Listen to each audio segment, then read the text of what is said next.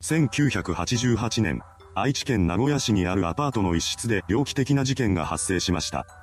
今回は事件に関する情報と捜査の経過などをまとめていきます。1988年当時、後に事件の被害者となる27歳の女性森谷光子さんは第一子を身ごもっていました。彼女には4歳年上の夫 A さんがおり、二人は子供が生まれてくるのを心待ちにしていたそうです。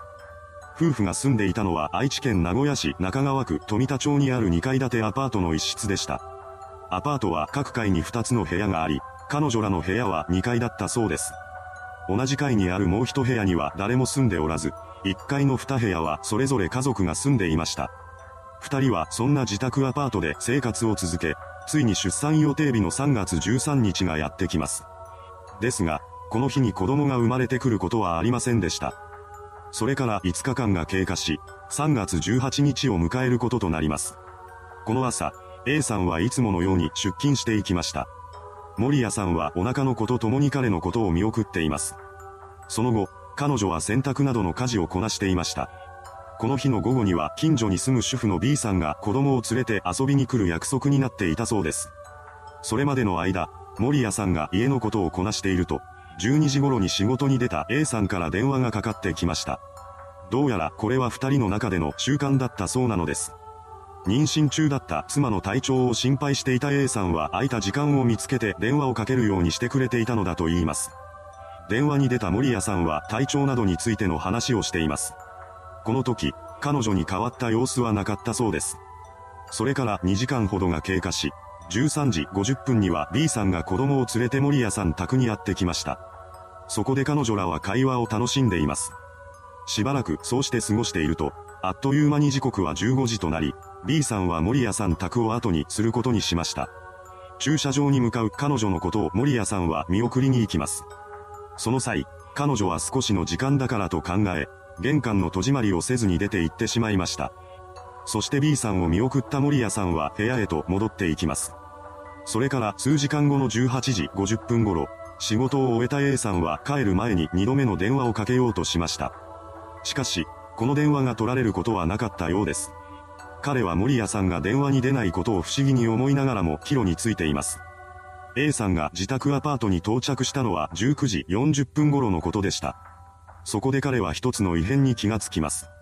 いつもなら施錠されているはずの玄関の鍵が開けっぱなしになっていたのです。A さんがドアを開けると、部屋の電気はついておらず、中は真っ暗の状態でした。彼は違和感を覚えながらも寝室へと向かっていきます。そしてスーツから部屋着に着替え始めました。するとリビングの方から赤ちゃんの泣き声が聞こえてきます。その声を耳にした A さんは自分が留守の間に子供が生まれたのだと思ったそうです。彼はリビングへと急ぎ、部屋の電気をつけます。A さんはそうして照らされた室内に幸せいっぱいの光景が広がっているはずだと考えていました。しかし現実はその真逆で、電気がつけられて明るくなったリビングには血の海が広がっていたのです。そしてその中には変わり果てた姿の森谷さんが横たわっていました。彼女は首を電気コードで締められ、両手を体の後ろで縛られていたそうです。また、身につけていた服は半分脱げた状態で、あらわになった腹部は刃物のようなもので縦に切りつけられていました。さらに、そうして切られた腹部の中には電話の受話器とミッキーマウスのキーホルダーがついた車の鍵が詰められていたのです。そんな異常すぎる状態で見つかった森谷さんの足元には泣きわめく赤ちゃんの姿がありました。その衝撃的な光景を目にした A さんは絶句します。彼は大きなショックを受けながらも、救急車を呼ぼうとしました。ですが、キッチンにあるはずの電話が見当たりません。それもそのはず、森谷さんの腹部に詰められていた受話器こそが家の電話だったのです。とにかく通報を入れようとした A さんは1階の住人に電話を借りに行きます。そして19時43分に119番通報が入れられました。この通報を受け、3名の救急隊員が現場へと急行してきます。事件発覚時点で森谷さんはすでに亡くなっていましたが、赤ちゃんにはまだ息がありました。現場に到着した救急隊員らによって赤ちゃんは病院に搬送されています。ただ、生きているとは言っても、無傷というわけではなかったようです。病院に着いた時点で体温は30度まで低下し、ところどころ出血も見られていました。医師は目の前にある命を絶やさないため、懸命な処置を施していきます。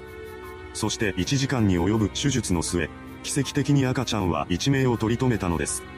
それからは順調に回復していき、15日後の4月2日には無事に退院を果たしています。その一方で、愛知県警は事件発覚直後から捜査に乗り出していました。しかし、事件現場となった森谷さん宅から犯人につながるような情報はなかなか見つかりません。捜査員がくまなくチェックを行いましたが、指紋は一つも検出されませんでした。そんな中で唯一発見されたのは犯人のものと思われる靴の跡です。サイズは25センチで、有名ブランドのコピー商品だということが明らかになりました。生産国は韓国や台湾などではないかとされています。警察はこれらの情報を元にして靴の流通経路を調べたのですが、犯人特定につながるような情報を得ることは叶いませんでした。それと並行して捜査本部が急いで調べていたのは森谷さんの死亡推定時刻です。事件当日、彼女は近所に住む主婦の B さんと会っていました。B さんが現場を後にしたのは15時頃のことです。そのため、少なくともこの時間までは森谷さんが生きていたということになります。では、遅くともどの時点で彼女は殺害されていたのでしょうか。遺体発見時、室内には汚れたままの食器類が残されていました。これは B さんに飲み物などを出す際に使っていたものだそうです。森谷さんはとても几帳面な性格だったらしく、使った食器類などはすぐに洗うようにしていました。だとすると、彼女は食器を洗う間もなく襲われたということになります。そのようにして警察が死亡推定時刻を絞り込んでいく中で、事件2日後の3月20日に新たな情報が舞い込んできました。情報提供者は森谷さん宅にハガキを届けていた郵便配達員で、彼は事件当日の16時頃に現場アパートを訪れていたというのです。この時、配達員が外から室内の異変を感じ取ることはありませんでした。これらの情報を元にして最終的に警察が出した森谷さんの死亡推定時刻は15時から16時頃というものだったようです。そのことから、戸締まりをしないまま B さん親子を見送りに出た森谷さんが自宅アパートに戻ったタイミングで犯人と遭遇し、殺害されるに至ってしまったのではないかと考えることができます。また、森谷さんが抵抗したような痕跡がなかったことから、愛知県警は本件が顔見知りによる犯行であるとも推測していたようです。そうした流れの中で、第一発見者で夫の A さんに嫌疑がかけられることとなります。彼が帰宅した際に戸締まりがされていないことや電気が消されていたこと、直前に電話が繋がらなかったことなどを不審に思っていたのにもかかわらず、リビングの確認等をしないまま寝室へと向かったのが不自然な行動だと捉えられたのです。しかし、森谷さんの死亡推定時刻に A さんは会社で仕事をこなしていました。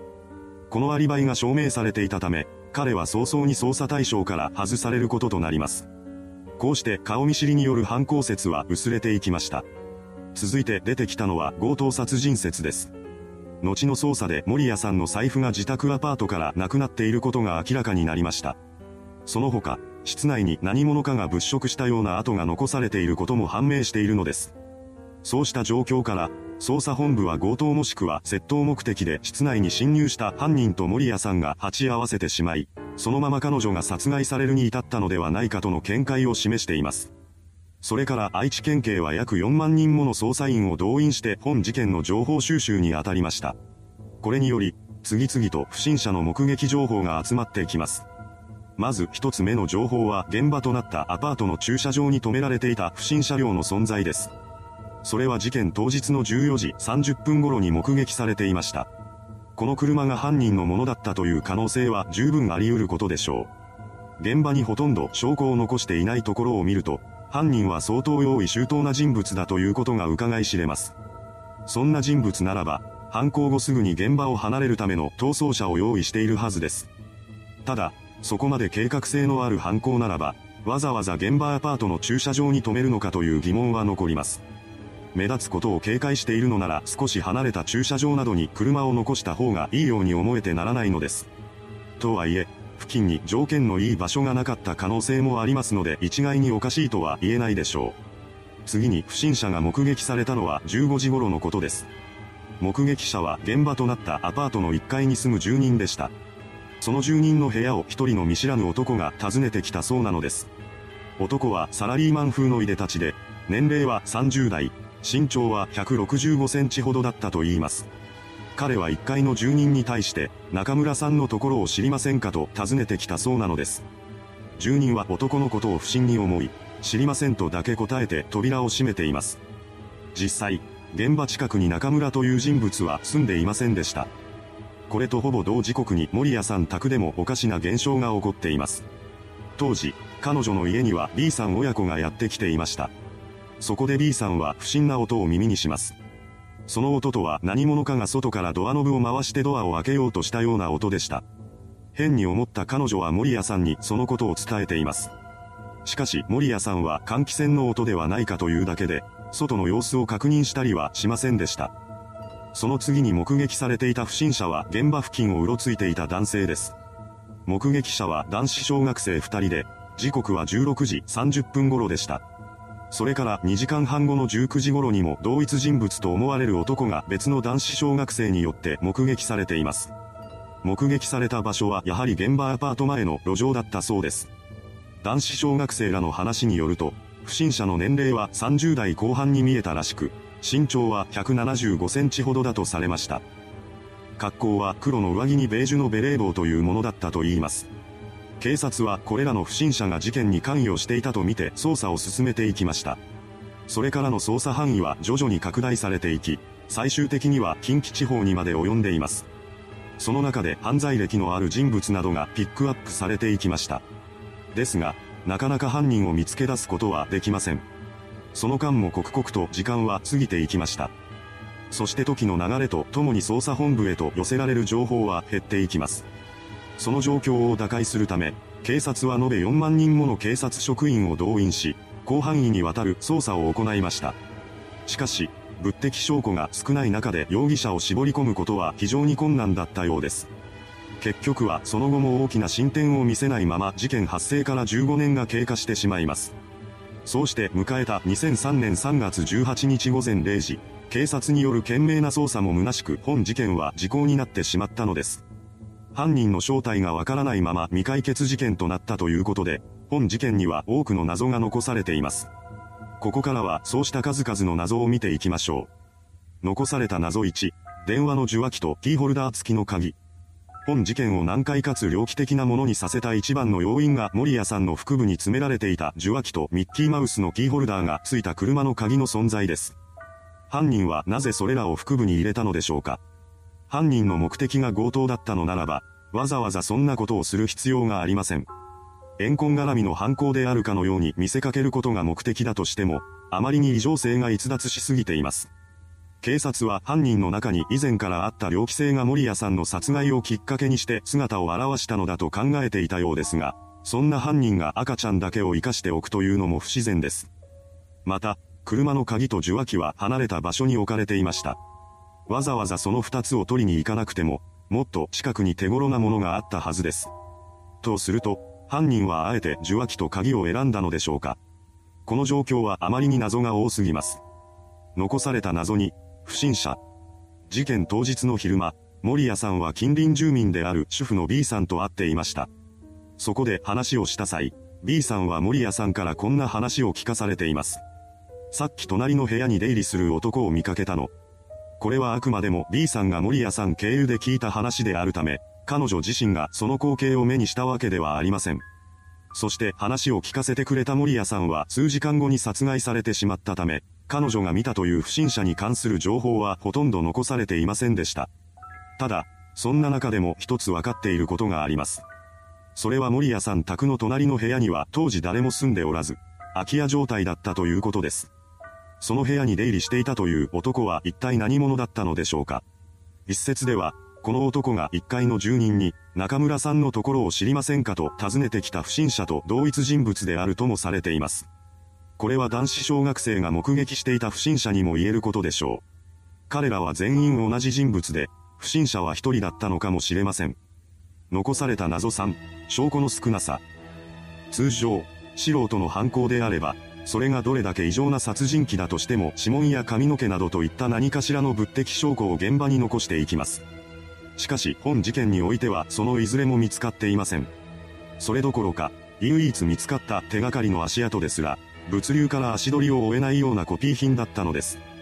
こうした用意周到さから、犯行が素人によるものではなく、プロの仕業であるという話も囁かれることになりました。残された謎4、抵抗した跡がない。事件発覚時、現場となった室内に争ったような形跡は残されていませんでした。そのため、当初愛知県警は本件が顔見知りによる犯行なのではないかと疑っていたようです。しかし、そうすると森谷さんが B さんに話していた隣室に出入りする男の正体に説明がつかなくなります。大家でもない人物が空室に出入りしているのは明らかにおかしい状況です。おそらくは彼が事件に関与していたものだと思われますが、森谷さんはこの男の正体を分かっていませんでした。そうすると、顔見知りによる犯行だという線はかなり薄くなります。そこで考えられるのは犯人が何らかの方法で森谷さんの警戒心を解くことができたという可能性です。ただ、その具体的な方法はわかりません。残された謎後、切られたへその緒。事件当時妊婦だった森谷さんのお腹は縦に38センチほど切られていました。そして中から赤ちゃんが取り出されていたのですが、それと同時にへその緒が切られていたのです。そうした事実から捜査本部は犯人が医学の知識を持ち合わせた人物であるとも睨んでいました。ですが、その途中で一つの不審点が見つかります。その不審点とは、腹部を切る際の手順でした。通常、帝王切開は腹部を上から下へと切っていきます。しかし、本事件において森谷さんの腹部は下から上へと切られていました。そのことから、犯人に医学の知識があったという線は薄まっています。これら5つが本事件における主な謎でしたが、他にも細かい謎は多く残されたままです。いかがでしたでしょうか名古屋市で発生した平成の猟奇殺人事件。未解決事件だということもあり、犯人の正体や動機などは分かっていません。結局は犯人特定に至らないまま時効を迎えることとなり、今となっては完全に迷宮入りしてしまった一件です。それではご視聴ありがとうございました。